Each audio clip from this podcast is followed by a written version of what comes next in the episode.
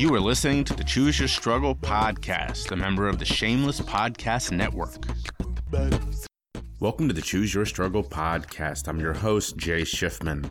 On this show, we interview people with lived and learned experiences on the topics of mental health, substance misuse and recovery, and drug use and policy, but occasionally we talk about other subjects as well.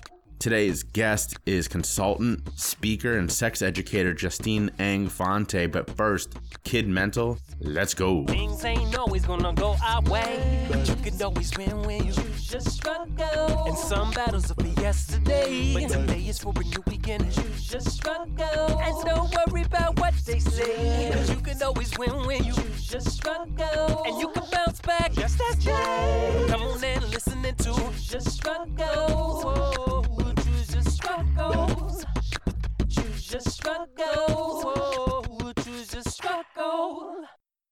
Welcome to the Choose Your Struggle podcast. It's so great to be back with you all, as always. Today's guest, I'm getting right into it, because today's guest is, this was an incredible conversation. I tweeted this out earlier this week, but when I was editing it, I felt my blood boiling just listening to everything that happened to her. And more than that, listening to her experiences and how clearly it did not line up with the way that it was represented in the media. Today's guest is Justine Ang Fonte. Some of you may know that name after she trended on Twitter over the summer, early in the summer.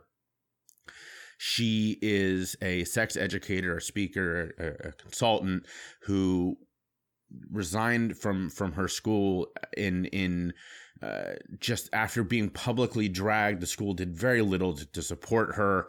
And all of this was just for teaching her subjects, so just for doing her job. Now, Justine, this is her bio. She says she is a proud Filipina consultant and speaker on the intersectional sexuality topics, including pornography literacy, consent, gender, and beauty standards. She has a master's from the University of Hawaii and also a master's from Columbia. She was known, she has been doing this work for over a decade. And, there was no controversy. She did her job. She she helped people. She taught our kids things like consent. And as she loves to say, private parts are private, and that you should, be aware of your own, or be aware and also support of your own body. I mean, these are just such basic ideas. And because of this age we live in, during the pandemic, there was a movement against her by a small but very vocal minority of parents. I think you can guess to which side of our political spectrum they lied on. And it got to the point where she was receiving death threats, and she resigned. And this story made the Times. Before that, it made the New York Post multiple times. As she says on this interview, by the way, and I really appreciated this, don't read the New York Post articles. I did for my research, and I then kind of felt bad about it when she was talking about it on this episode, because it's not good journalism. It's trash. And there's very little facts in there. She didn't get to talk. It was just listening to these just parents that are so far off base that their opinion should not matter, and we should not care about what they say. So I there's a couple things I want to say on the way into this. Number one, I think we have a really interesting moment in this where we talk about, and I'm using air quotes that you cannot see, but cancel culture. By the way, there are people in my life who insist that this is real. It's not. It's not real. It's not real. There's been enough highlight of this to, it's not real. Stop it. Stop it with the cancel culture. As we talked about on this, right? This idea of canceling, let's use today's example. Justine had to resign. She had public death threats. She's fighting not to clear her name. Makes it sound like she did something wrong, which she didn't, but just to have her identity back. And no one would call, no one who likes to use the words cancel culture would see this as canceling. Right? You would hear all these other words. Oh, well, you know, this is a controversial issue and all this bullshit. And yet the people that we love to look at as examples of people who are canceled, like Louis C.K. Louis C.K. is headlining Madison Square Garden. Okay. So he's fine. Louis C.K. is fine. Justine Ang Fonte has had her entire life turned upside down for teaching about sex. Now, if you really want to use this idea of cancel culture, which one of them was really canceled? It wasn't Louis C.K. So stop it with the cancel culture. If this is something you still do not believe me on, go listen to You're Wrong About. They did a great article or episode about this. There's been plenty of articles about how if this thing that you're all afraid of as white men, it's not going to happen to you. It's like over 80% of those that we actually could, if you want to go by these definitions that people are using for canceling, it happens to women and people of color because they have less of an opportunity to begin with. And so something doesn't even have to be a screw up on their part, as we're seeing with Justine, one thing, and that's it. They're done. Whereas white men like Louis C.K. who commit atrocities, I mean, this is what he did is disgusting, and he's fine. So stop with the cancel culture. Also, I'm going to say this, and this is my words, not Justine's, my words. In a world where sexual violence exists and exists frequently. I mean, it is not infrequent that sexual violence happens. It is so many women who have been subjected to this, so many children. If you stand against comprehensive sex education that empowers your children, I'm putting this out there. I'm saying this out, not as a parent. So I don't have a dog in that fight, but I'm saying this as a human. If you stand against comprehensive sex education for anyone, for children, for adults, because you personally feel that it's a subject that we shouldn't talk about, then you are letting your own uncomfortable feelings bind you to common sense, and you do not care about children or other people. It's that simple to me. You know, I work in this every day, and the silence that stigma causes and the negative, it's like, it hurts me sometimes because it's so clear to me on the day-to-day work that I do, and yet other people just can't see it. As I'm recording this, I had another podcaster reach out to me yesterday. She just knew she needed someone to talk to, essentially called me. We were on the phone for about 45 minutes as she cried, and it was a rough moment for her, and I was so glad that I could just give her a little sense of feeling connected in that moment. But so much of what she was saying was just stuff we don't talk about, and she felt uncomfortable talking about, and she kept apologizing. And I had to be like, it's okay. This is normal to feel this way. Fuck stigma. It's normal to feel this way. It's normal to talk about sex. It's healthy to talk about sex. If you stand in the way, you do not care. It's that simple. One last note before we go into this. Justine says at one moment in this interview the word drug abuse. I didn't stop it in the moment because that's not good interviewing skills. But what was really, I have to commend her for this. When we got done, we were chatting. We've actually chatted a couple times since. She's a really incredible person. She's working on a podcast, and I've been giving her just a little advice, and I'm very excited to hear her show. But after this, in the interview, we chatted about why I don't say drug abuse and why those of us who do this work are trying to get rid of that. And not only was she like, okay, first off, thank you. I will also stop using that. But she like went above and beyond to recognize that in that moment, that failing, that's too strong of a word here. But the point I guess I'm trying to make is that sometimes we shy away from, you know, saying some of these things that matter. I don't, obviously, you all know that. But this was such a great example of how those conversations can be positive for both sides. I helped her understand, as a person in recovery, a person who uses substances, and she, as a person with, as kind of I said earlier, with no dog in that fight, was very welcoming of that and heard me out and thanked me for sharing that. And it was just a really nice moment. So I want to commend her for that. I want to kind of empower all of you to do similar. Have those conversations and know that, yes, we get scared of how they can go wrong. And sometimes they do. I'm not going to say they don't. I mean, as someone who does this almost every day, I've been there many times. But they also can go right, and they can be a really beautiful moment. So that was a very good teachable moment. I learned so much from Justine on this interview. I've learned so much from her since. She is an incredible person, and I'm so thankful that she exists, that she's doing all this work.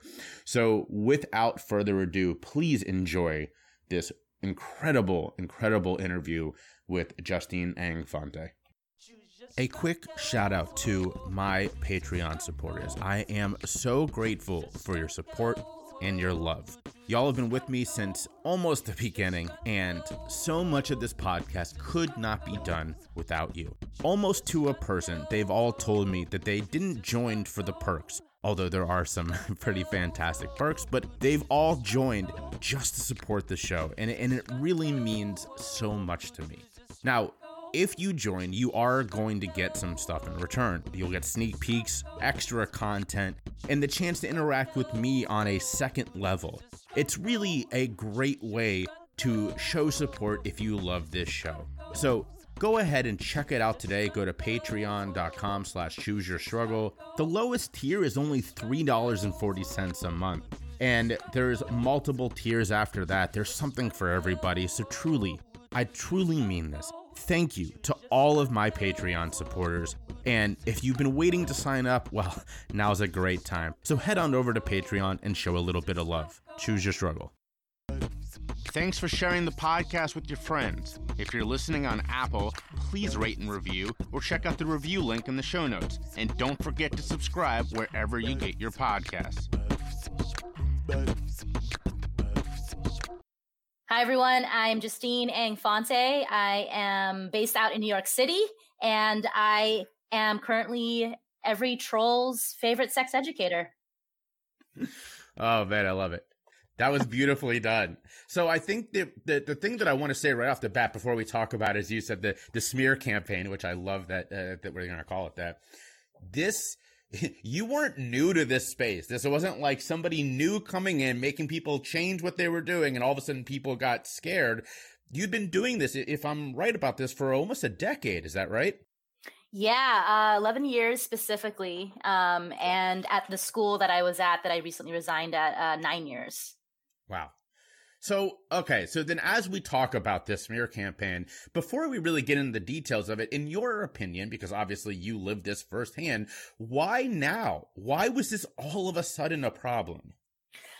I think there's a combination of things that happened, Jay. I think being in a pandemic really has made people grapple with a lot of their inner child in the survival mode that we have all been in and are facing. And I think that with parents literally being able to be in the classroom, because the classroom is now Zoom, and eavesdropping in out of context, they let their imagination run wild. And hitting that in a pandemic, reflecting on their own childhood experience and maybe lack of knowledge on sexuality, made them respond in measures that included the New York Post, as opposed to going to the administration or talking to the teacher about their criticisms of a lesson. So to further, I definitely appreciate that. To further hammer this point home, was there anything different other than that you were doing it on Zoom that you did this year as opposed to in years prior? The content is very similar. I've been doing this content the whole time. I think it really was just the fact that it was remote.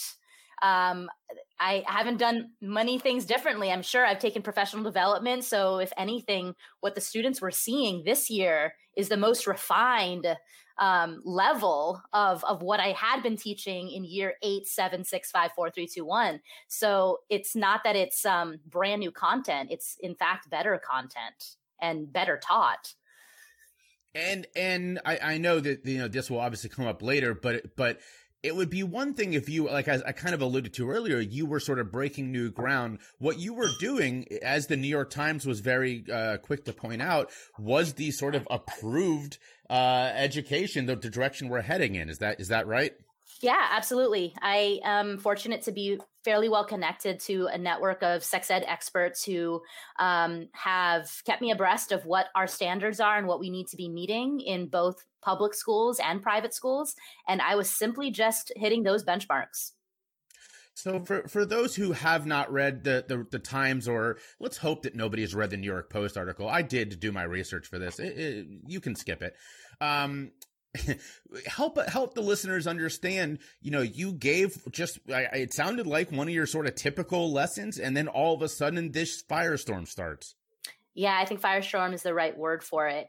It was on May 5th that I went to a school to teach about pornography literacy, given that that was exactly what the high school psychologist asked me to speak about.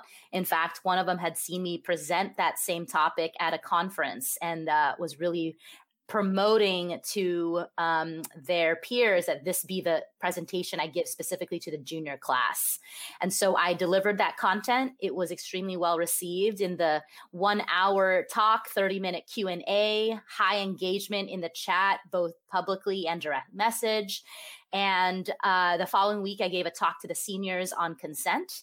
And then 2 weeks later, I got a call from the New York Post asking if I wanted to provide a statement to, quote, defend myself about a talk I did on May 5th. The following week, after that first article dropped in criticism of my lesson, there was a piece that the New York Post wrote about a lesson I taught at the school I've been teaching at for 9 years in a first grade classroom on private parts being private, which a couple of parents had misunderstood to be a lesson on masturbation, which it was not. And there was a lot of criticism in the piece around how inappropriate it was, and very much a big misunderstanding as to what the learning objectives even were. So that was the second piece. The third piece the following weekend was about a parent protest involving hiring billboard trucks to roam around 4 independent school campuses in the New York City area, protesting woke curriculum that includes comprehensive sex education. I decided not to go to school in person that day. We had already returned in person at that point because I had already been randomly street harassed outside of my school building. So a planned opposition on that Monday was not something I was about to engage in when I had already been, smeared so hard the first 2 weeks. And then the final and last article, knock on wood, from the Post was the next weekend, which was about my resignation, which was definitely my choice, but it was not under my own terms. I had planned to leave the school after next school year, 2 years ago, because I wanted to really go full time on my freelance work. And when all of this had happened, it felt like it was time for me to just leave earlier than expected. I had exhausted the energy I was putting in to a school who listened to a handful of powerful but few voices that had a lot of power and decision-making. And so I decided that it was time to just launch that freelance career, and here I am. Wow. I will say I first became aware of this story when you achieved something that most people hope to go through the rest of their life without achieving, which is going viral on Twitter. And that was right around the time of that third article and the billboard campaign. That's the billboards what went viral. You unfortunately were dragged along with that. And then that's, the Times had their piece. And I guess the question that I'm most curious in before we obviously talk about a lot of stuff is that how were you feeling during this? What was it like for you to go about your job and all of a sudden wake up to be for a lot of people, wrongly so, one of the most infamous people in like online all of a sudden. Yeah. You know, I've gotten pushback before from, you know, parents every school year, but like maybe 1 to 4 every school year since I had been, you know, in schools. But nothing like this, that didn't really give me a chance to really explain myself, to learn about the curriculum in its context. And, you know, have it just compounded with, you know, news source after news source, having misinformation, coupled with not being able to actually speak up because my school did not allow me to, so long as I was contracted still. And that's why the New York Times clapback piece could not occur until I had left the school, which was July 1, which was the start of my new life, my new chapter. So it was really challenging because I was offered a 10-minute live interview with Cuomo primetime on CNN 2 days after the New York Post article first dropped, and I couldn't say yes to it when it would have been, I think, an ideal opportunity for me to really share my side of the story and to provide some context. So having to be silent for a month was a really hard thing for me to do, especially as someone who is very loud and intentionally eloquent about the work I'm passionate about. So that was, I think, the hardest part. The second hardest part was seeing how I couldn't speak up in order to protect my family and my friends who were associated with me. I had put protections up on my social media after I got that call from the New York Post that something was going to be dropping that weekend, but I was getting screenshots from family members who had already been getting hate mail just by purely being associated to me and finding some connection to me in some picture that was maybe up in the past of mine. And that was really hurtful, because it's one thing for me to choose a life in sexual reproductive justice and know what that entails, but it's another thing for people in my life who are not a part of that movement necessarily to be dragged into my business. And so that was a really tough pill to swallow for sure. And the third part was trying to keep it all together in front of my students that I was still teaching for the remaining 2 weeks.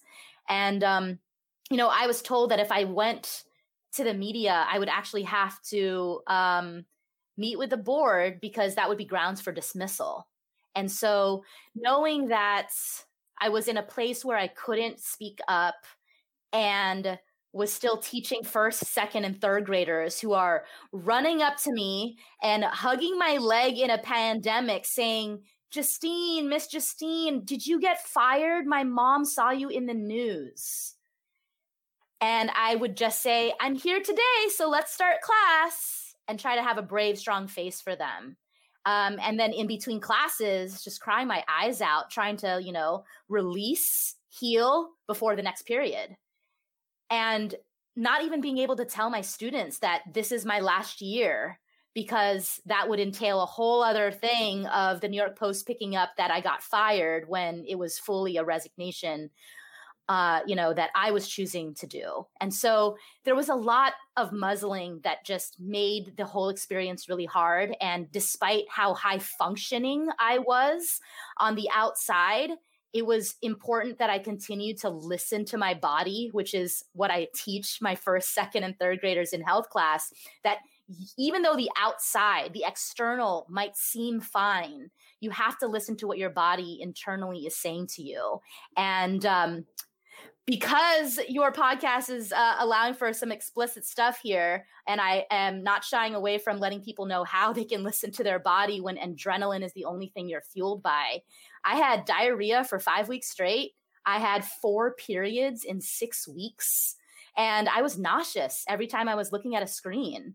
So those are not normal things. And it was my body saying, okay, you're not digesting the food you are eating.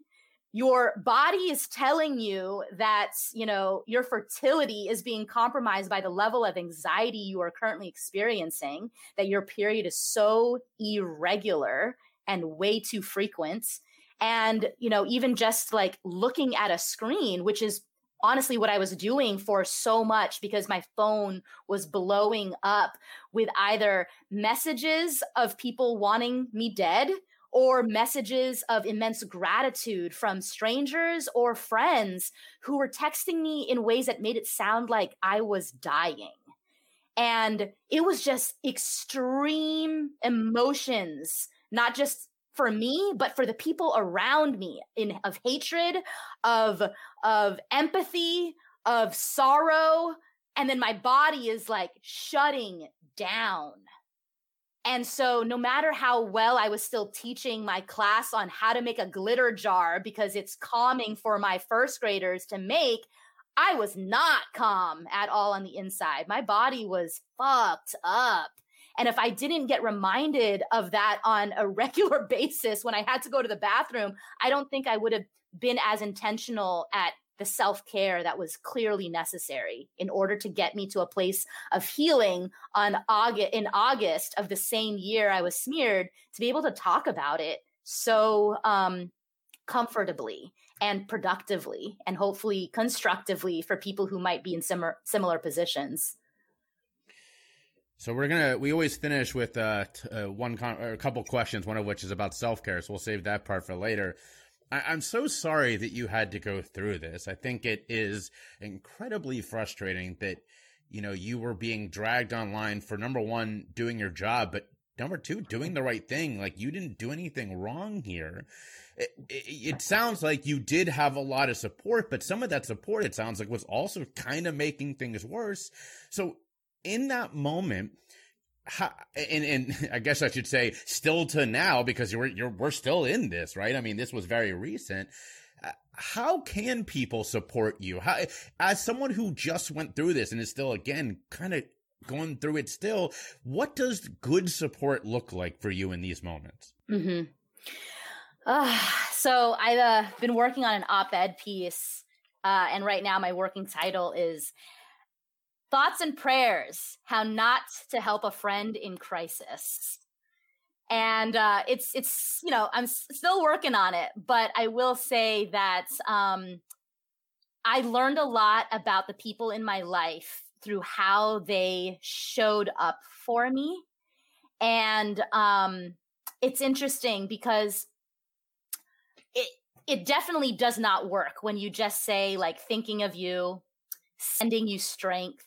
I mean, some of these things were coming, that was like the most common, you know, message I was getting. And these are people that, you know, I mean, this is a hard thing to relate to for the majority of the population. So I get it, right? Many people have encountered death in their life where maybe, you know, they kind of know a little bit more how to address that, but something like a smear campaign, and, you know, going viral for the wrong reasons is a hard one to even sympathize with. So I'm trying to be compassionate about that. But in the midst of like my physiological mess that my body was going through and professional, you know, mess, it was really interesting for me to receive messages that were shallow like that.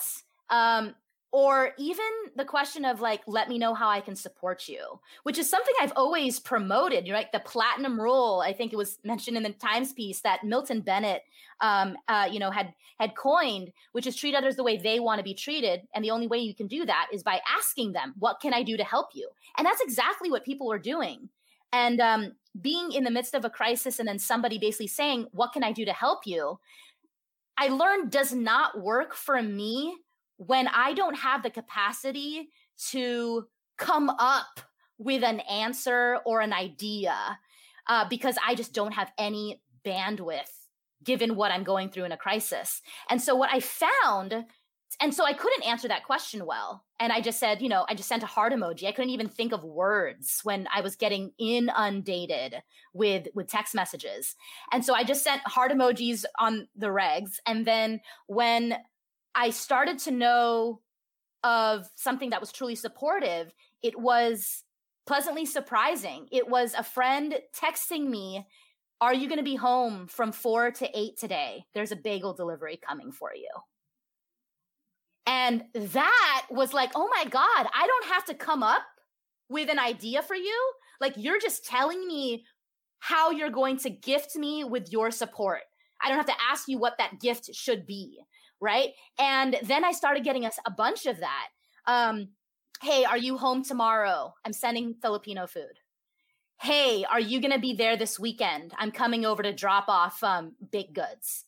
That was the stuff that I was like, I felt so held in that way. And I mean, I think there's similar, like, you know, strategies, like when, you know, someone has experienced like loss and is grieving. And I've read things on like a BuzzFeed list or something that's similar to it, but I've never been on the other end of it to say that that shit really works.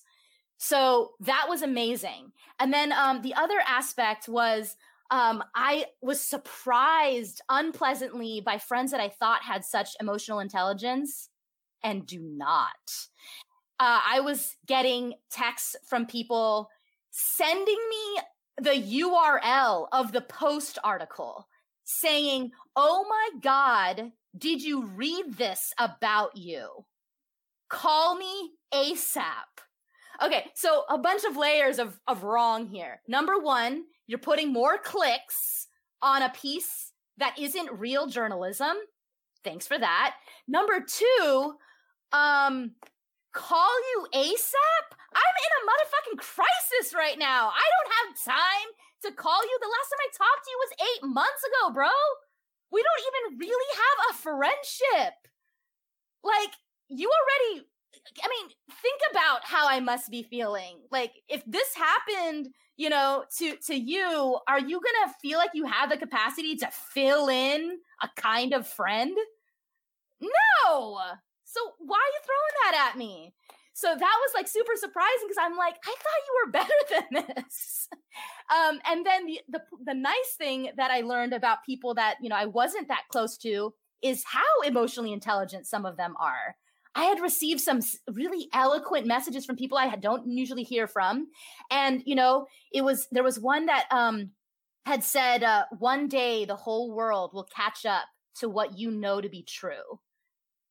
You know, something like that. And I was like, damn, girl, I haven't heard from you in 3 years. And now I want to be best friends. Like, that makes me feel seen. Like, for real. Like, you know, and other friends just saying like, please don't respond. I can't imagine what you're going through. I just want you to know that there's sushi on the way. Like, and I'm like, oh my God. I mean, people really understand that, you know, food is the way to my heart, my soul, and my comforting. And it was interesting because actually all the food deliveries came from people of color in my life. And I was thinking about that. And it could be because people in my inner circle are people of color and they know me therefore the best, and that I'm a foodie, I'm an eatie.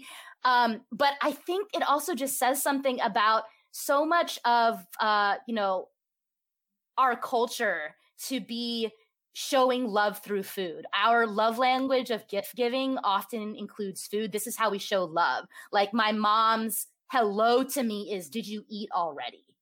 And I go, Mom, I just called you. Like, this is her salutation. And it was just really comforting to, you know, get a variety types of love, and especially the ones that I didn't expect to be so loving. So how to not support a friend in crisis. Don't send them strength, love, thoughts, and prayers. Send them fucking cookies and Filipino food and bagel deliveries. So that was an interesting, you know, thing I learned about myself and my needs, but now I can be very specific when I get people in the future who ask, how can I support you? And I send them a link to Grubhub, DoorDash, UberEats.com. And I said, take your pick, but don't let me pick. I don't have the capacity to do that. That's your job. I love it. And as a Jew, I can co-sign that. We don't do emotions well, but if you've ever gone to Shiva for someone who's just lost somebody, it's just piles high of food. That's what we do. Yeah. So I love that thought. Now, before we get into some of the specifics about your work, I do want to pause real quick and let you shout out where people can find you online, where they can follow you, where they can reach out and support you. Sure. My website is justinefonte.com. That's JustineFonte.com. You can follow me on Instagram and Twitter at I'm Justine AF. And if we get to it, I'm also a ghostwriter for people who struggle writing text messages around boundary setting, / they're trying to break up with someone and they're struggling to do so. I write templates for that. And that's _good_buys_ on Instagram. The Choose Your Struggle podcast has been so lucky to have numerous truly change-making authors on this show. From Adi Jaffe to Emily Dufton, we have been blessed by hearing them speak, and now it's time to grab their works. Now, you could go to Amazon if you wanted to shop online, but let's be honest, that's not the right choice. So I'm going to invite you to head over to my partner, Bookshop. If you go to bookshop.org/shop/CYS, again, that's bookshop.org/shop/CYS, you're going to find all of your favorite books, and you're going to support the podcast in the process. But that's not even the best part. Bookshop has an incredible program that allows you to select your favorite mom and pop or neighborhood bookstore, and they will give them some of the proceeds from your order. Now, living here in Philly, that's been a really hard choice because we have fantastic bookstores all over, but I selected Harriet's, which is a truly wonderful Black-owned bookstore in northern Philly. I love it. My wife loves it. We go there as much as we can. Honestly, why would you go anywhere else? So again, go check out Bookshop at bookshop.org/shop/CYS. You're going to find the book you're looking for. You're going to support your neighborhood bookstore, and you're going to support the podcast in the process. So check it out today and go ahead and buy that book you've been waiting for.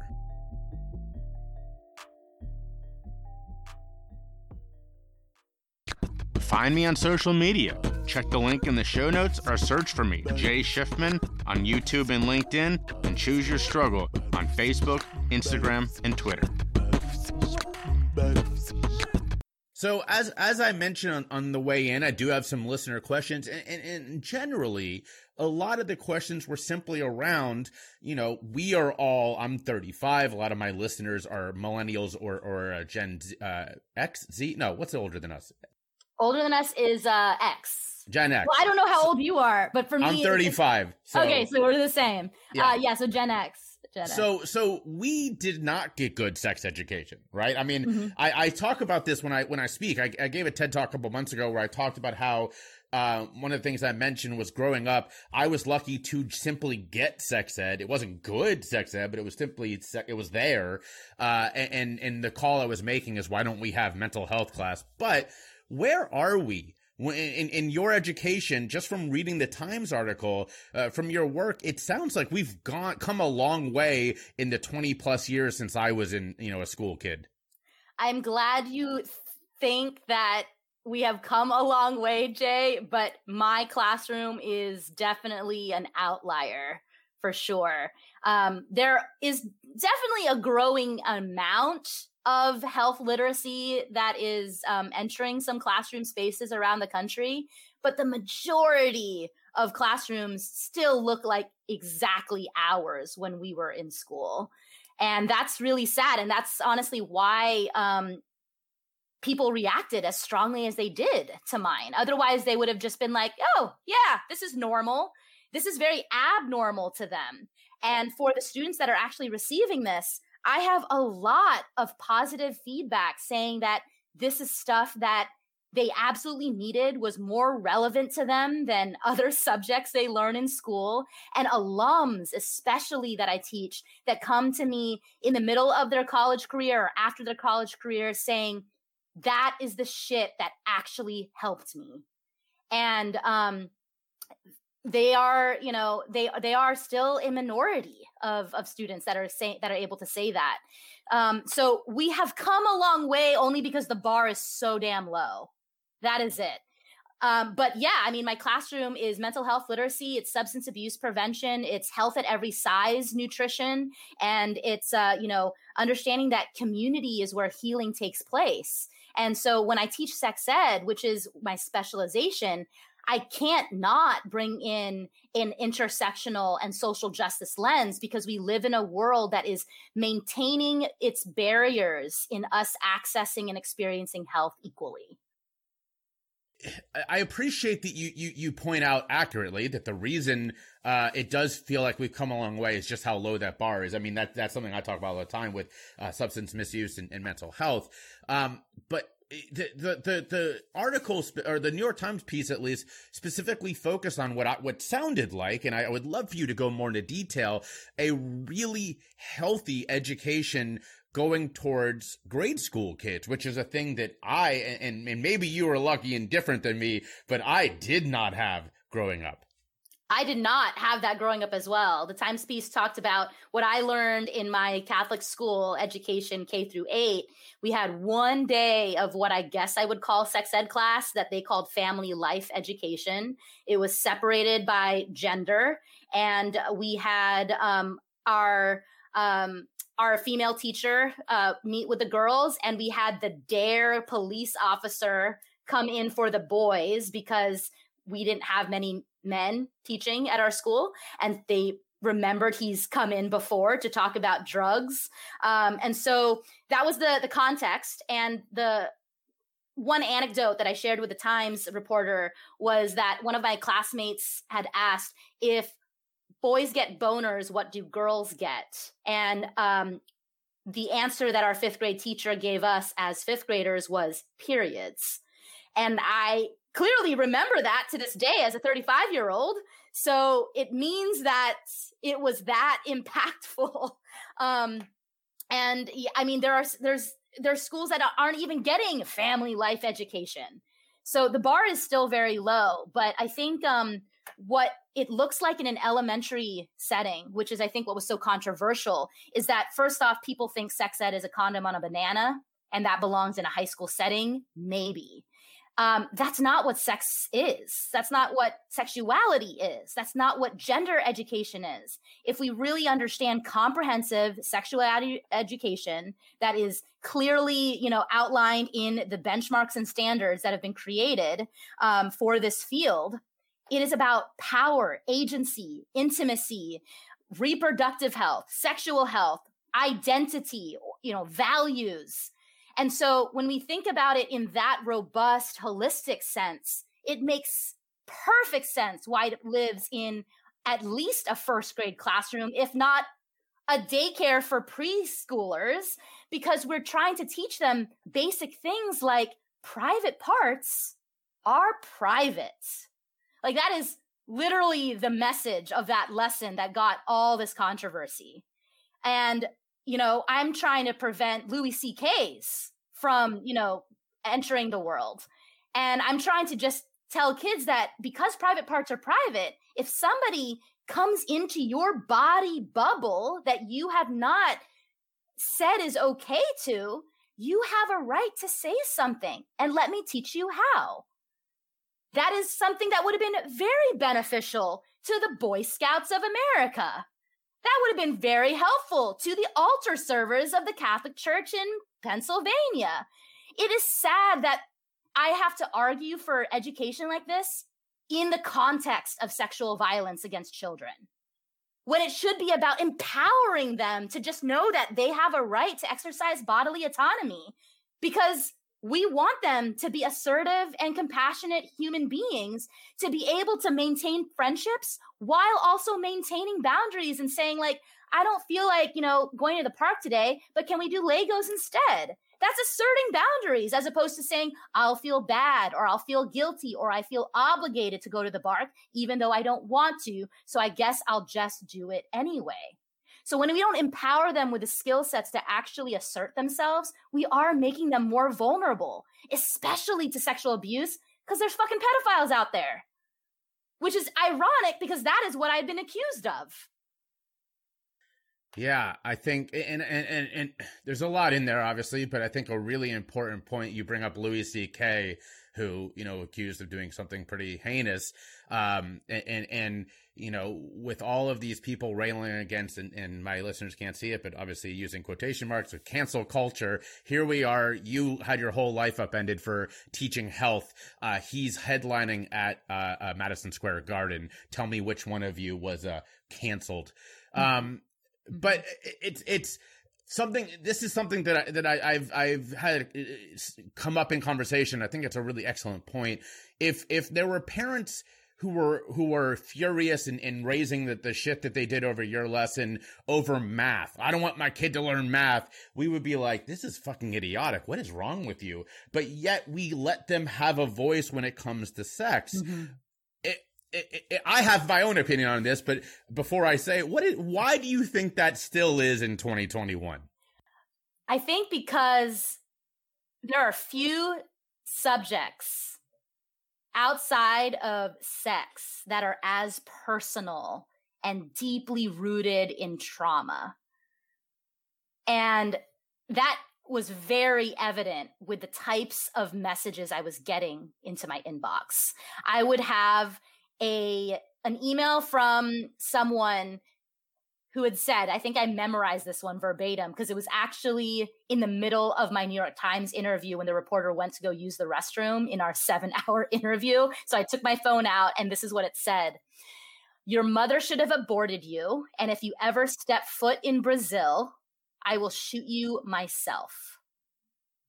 So I get that email followed by, I was molested when I was a child by my uncle, and now I have 4 children. I wish I got the lessons that you are giving children today, and I hope one day my children will be able to get a curriculum like what you are teaching so that they can also be protected. I mean, Jay, that is the most polarizing, inbox I've ever received. And I'm trying to think of, what other topics garner such polarization.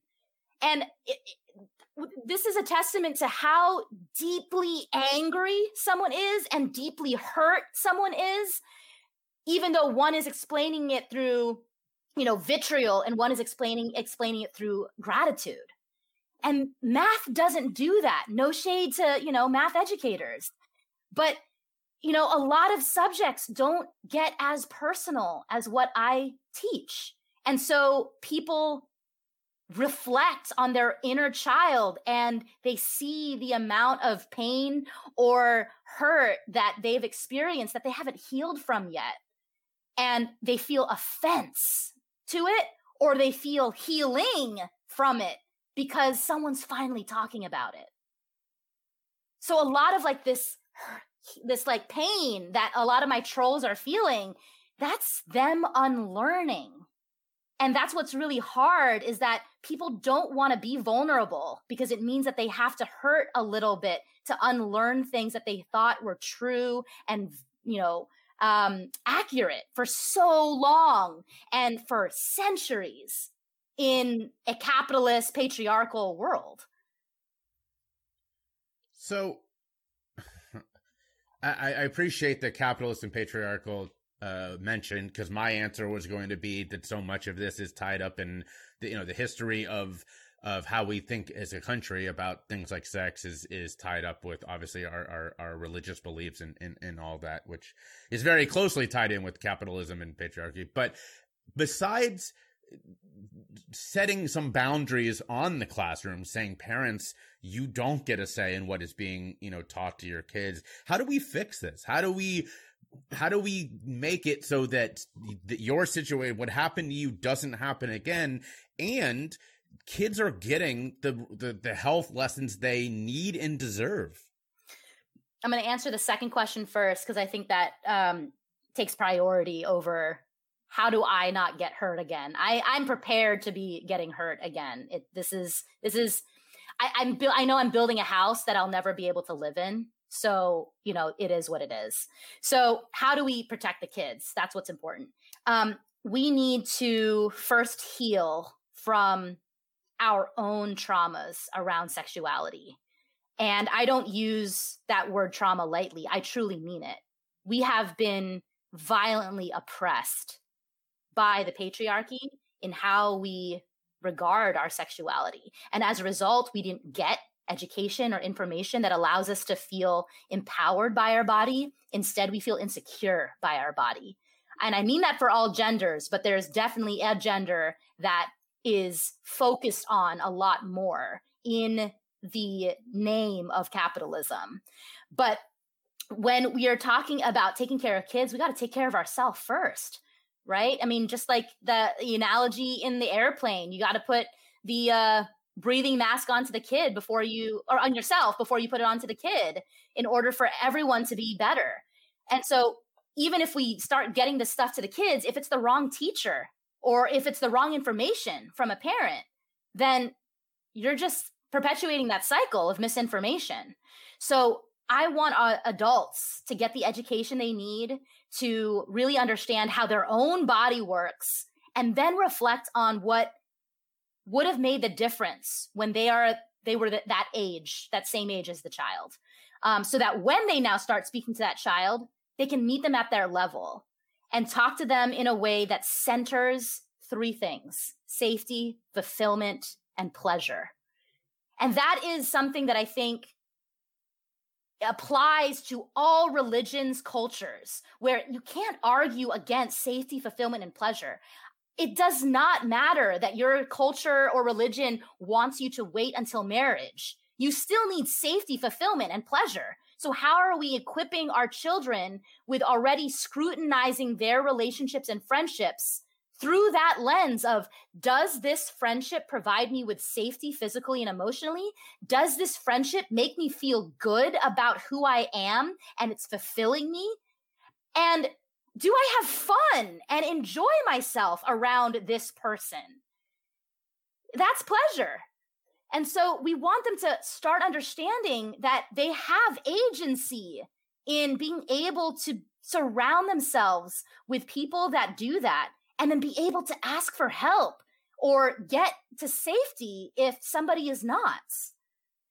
And so we want to equip them with these things early on. And I think once we start that with the younger generation and the adults do all their own sex education, we're going to be in a lot better place where I'm not going to be getting maybe smeared as much or something. But we're far from that reality because the taboo is still so strong when it comes to anything around sexuality. Well, this show is all about, as my hat says right now, fuck stigma. So I appreciate that. Final question before we go into the closing ones. The last listener question was, one really interesting piece from the New York Times article was that you were really pushing hard, and I guess this is now the norm, to teach younger kids the proper names, the anatomical names for their body parts. That was, I mean, obviously makes sense, but can you talk a little bit about why that's so important? When you put a nickname to a body part, it implies that there's something wrong with it or something that you need to be feeling shame about it. And we need to deviate from the idea that genitalia is deviant. And we are doing that so early on with all the nicknames for body parts. And I think it shows the anxiety around it when adults are, exuding that onto kids, that they are, caretaking, and the kids therefore think, oh, there is something to be ashamed of about this part. And that doesn't equip them with the bodily autonomy that they deserve to have. And it's like, more so, we need to be normalizing that language and vocabulary because of how private those private parts are. And because we know that they are vulnerable to sexual violence. So it's important that we're teaching them the anatomical terms for these body parts in the same way we're doing with any other body part. Well, thank you so much, Justine. This has been really fascinating. Before we go into the final couple of questions, one more time, where can people find you? Where can they follow you? And where can they support you? You can find me at I'm Justine AF on Instagram and Twitter. And my website is justinefonte.com, Justine fonte.com. And if you're interested in some support on how to set boundaries with people in your life or breaking up with them completely, I am a ghostwriter for that too on Instagram. And it's at _good_buys_. So yeah, actually, before we go into the final two questions, I do want one more, and that is, you are freelancing now. What does that look like for you? If people are interested in like, if someone wanted to hire you, like, what does that look like going forward? Yeah, I would love people to hire me. I am fun employed, as I am calling it right now. So I really believe that health education needs to live in places also outside of the classroom. And we know that media creates consciousness and therefore is education for a lot of people. And there's a lot of media out there that is educating in the wrong direction, I believe. And so I have hopes to consult with TV shows and film around how they are putting messages out there around different intersectional health topics. I am going to continue with my speaking engagements that I'm doing in places that brave to hire me still around different health topics. But I also have some books that I have been wanting to write for a long time. I have a podcast that I've been wanting to produce. And I'm still like building curriculum for people and, building programs that are, just increasing people's awareness as to consent culture and how to really live authentically in your sexuality. So there's a lot of different ways that people could hire me. It might be, hey, my company is looking for, a speaker on sexual harassment prevention. Great. Cool. Sign me up. Hey, our D&I department really wants to bring in a speaker to talk more about, body image. Great. Hire me. Or our school or my kid's school is looking for a speaker on a various health topic, then I can definitely do that. Or I'm a dean at the school and we need a better health program. Can you help us build one? Or I am an editor at a publishing house and I want to sign you. I would love to take that. So there's a lot of different ways that people can bring me on, and I hope that they do because I have a lot to share and a lot of passion that I want to put out into the world. I love that. I just this morning reached out to a podcast that I love who they talk about addiction a lot. And I was just like, hey, just to let you know, some of the words you're using are really antiquated. Would love to, chat more about how you can talk about this in a progressive way. So definitely affirm that. And I wish you good luck on that endeavor. Now, Thanks. We finish with the same two questions every time. The first of which, as we alluded to earlier, is, especially now, what self-care habits work for Justine? I have a lot. I will say, though, first, Jay, that if we didn't live in a white supremacist world, we wouldn't need self-care. Interesting. So that, I think, needs to be said, because why am I having to put intentional care for myself? And I think that's an indication that the world's not caring for us and creating systems that actually take care of us. All right. So to answer your question, because we are in a white supremacist world, I set very clear boundaries. And I mean that in all senses, whether it be how I spend my time, who I decide to spend it with, what I decide to be doing on screens or not, when. But I think that part's obvious, and it's like, what that looks like. But I think some people, because of, the world that we're in, are scared to set boundaries on people in your life. And I am very intentional with who I'm spending time with when, even if it means saying no to brunch again.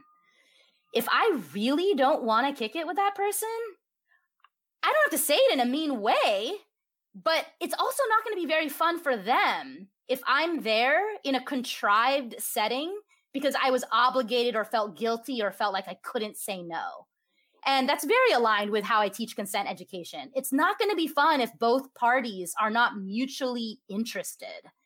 And so, people are, wanting to be my Facebook friend or something. And I just keep them in Facebook purgatory because I would rather communicate with them in person or over text, or they have my email, they have my number to call me.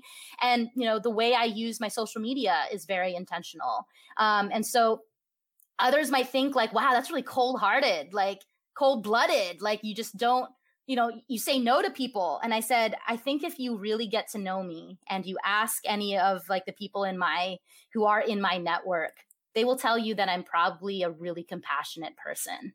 And the only reason that I'm able to be that compassionate person is because I preserve my energy to be able to first take care of myself so that when I am around other people, they get the full me where I can also take care of them because I want to. And that's why I have such strong relationships with my inner circle. And that is what fuels me, that really heals me. And that's like the most important kind of self-care that I practice.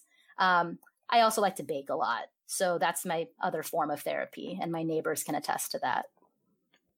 Well, you very clearly, you know, walk the walk and talk the talk, and I appreciate that. So the last question we always finish with is: we've now spent the last 45 minutes hearing why you're amazing. We should all be following you online, all that kind of stuff. But this is your chance to shout out: who are you following, listening to, watching, reading, whatever you want that's having an impact on you. Ooh, it's a good one. I like this. I'm not struggling. I'm just smiling and pausing because people need to ask that question more. And so thank you for injecting that into this conversation. If you are a caregiver of children who are trying to do sex ed better in your own home, my favorite recommendation is Sex Positive Families. And that's run by Melissa Carnegie, who is a friend and mentor in a lot of ways around this work. And the Instagram account, I believe, is, if you just type in Sex Positive Families, there's an underscore and a period somewhere in there. But she has a huge following anyway, so you'll easily find it. So that's my number one recommendation for parents around sex ed. Gosh, like, let's see, what else? I really recommend The Holistic Psychologist, if that is not someone you're already following on Instagram. I think there's just so many wonderful things around how you can take care of yourself better there. Who else? The Teen Health Doc, huge fan of. That's good for both teens and parents when it comes to health. Always been a huge fan of Esther Perel, and I want to be her one day. And let's see, if you need a good laugh, I guess like follow Tig Notaro because she's amazing. And if you haven't yet watched Rami Youssef's show, Rami on Hulu, that is someone you need to be following as well, because his blues comedy humor is something that I think resonates with a lot of children of immigrants. So that, I think, yeah, just riffed on that. I have plenty more, but you can just DM me and I will give you some good recs. There we go. Well, Justine, thank you so much. This has been wonderful here chatting with you, learning from you. And I hope that all my listeners decide to follow you on social media and learn from you as well. Thank you so much for having me, Jay. This was great. Hey, y'all. It's me, your host. I'm sorry to interrupt what I'm sure is a fantastic episode of the podcast, but I have to give a quick shout out to my partner, Roadrunner CBD. They have been working with me for a while now, and I just love their products. They have everything from tinctures to muscle gels, and all of them are fantastic. You know, I rub the muscle gel on my legs before I run, and they keep me feeling pretty good, which is saying something. So check out Roadrunner today at their website, www.roadrunnercbd.com/ref/CYS. Again, that's roadrunnercbd.com/ref/CYS, and use the code CYS at checkout to let them know that I sent you and get 10% off. Trust me, you're going to love this. I've sent some of their products to a couple different people, and they've all become repeat customers. So check it out today, and don't forget to let them know that Choose Your Struggle sent you. Subscribe to my Patreon for behind-the-scenes looks at the podcast, sneak peeks, and bonus data. You'll also get a discount on Choose Your Struggle merch. Find it at patreon.com/chooseyourstruggle. right, we've come to the end of another episode of the Choose Your Struggle podcast. Thank you so much for tuning in. I hope you enjoyed this conversation with Justine. I'm sorry if your blood is boiling. I mean, you heard it on the intro about how fired up I got. And I did the interview, right? I got that way after editing it and just was angry. I was angry for her.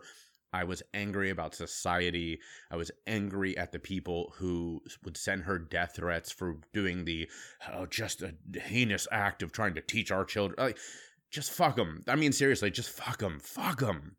You know, that I make the joke on this interview, but if one of these people was like, I don't want my kids learning math because fuck algebra.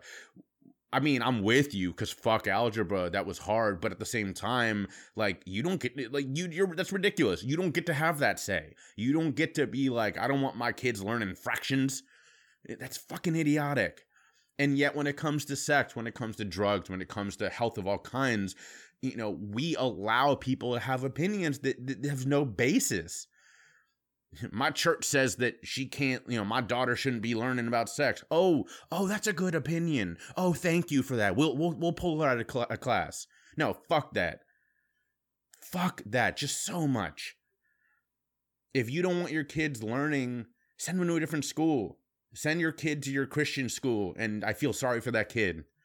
Like, already, I feel sorry for that kid. I had a great conversation with ML Angelotta a couple of weeks ago. Right after I actually interviewed Justine, and I told him about this interview, and he was like, man, I'll tell you what. He was like, my parents pulled me out of sex ed when I was growing up. You know, they thought that was something I shouldn't be learning. And he said, I directly correlate that to not realizing that I had empowerment in some of these harmful and abusive relationships that I was in at that time and later, right? These lessons are so important. I say this all the time when I speak. If I had education around mental health, substance misuse, and addiction growing up, I would have known the signs of addiction, and I would have been like, oh shit, I have a problem. But I didn't, because we're too fucking afraid to teach this shit. And the outcomes of that are real. They're real. I was a result of that. ML's story is a result of that. We're seeing the result of this. We don't learn healthy ideas around sex. We don't learn healthy ideas around drug use, around mental health, and the results are real. So if you are too afraid, if you're too puritanical to allow your children to be taught this, then fuck you. That's my final thought on this. To lighten things up, we're going to use the Nuggets of Kindness card pack today, because Justine deserves all the kindness in the world after what she had to go through for the crime of teaching our children. Brought to you by Blurt. Thank you. Thank you, Blurt. All right, here's her card. We are enough as we are, even when we don't feel it, especially when we don't feel it. We are worthy of all that's wondrous as much as any other person. I think we've used that before, but that's fine. That's a great card, and you know that is a needed reminder. Because as I was saying earlier with that conversation with the other podcast host, she was not feeling that way because of very normal things and because of the way that our society presents very normal things. And that's not her fault. That is our collective fault. It's our leaders' faults. And I'm using leaders in air quotes because they all suck. We need to do better for each other. We need to do better for ourselves. And it starts with ourselves. It starts with making that change and being strong for ourselves, giving ourselves the ability to take a deep breath sometimes, giving ourselves the ability to feel pain and then get back up and be okay and move on. You can't help other people without helping yourself. Your good egg today, speaking of helping other people, is something Justine said on this. No more thoughts and prayers. Just stop it. Stop it with your thoughts and prayers. I earlier this summer when I did the fundraiser, I had so many people comment on my posts, thoughts and prayers, or sending prayers your way, or praying for success with your fundraiser. Fuck that. Share it. Share it around. Your prayers don't do shit. Your thoughts don't do shit. Share this around. And if you actually want to do something to help somebody, as Justine says on this, send food. Like, do a very real thing. No one's ever going to be mad because you sent them food. Last week, Sarah Laurel, the founder of Savage Sisters, was in a car accident. She's fine. Everything's fine. But when I found out about that, I immediately got on Grubhub or DoorDash. I don't remember, one of the apps, and sent her some sushi. And the happiness that she exuded later, the appreciation, and she said, honestly, you know, it really made her day, because she couldn't go out and get food. She was kind of laid up for a bit. That makes a difference. Your thoughts and prayers don't do shit. Send food. That's your good egg this week. Send food. But without anything further, as always, be vulnerable, show your empathy, spread your love, and choose your struggle.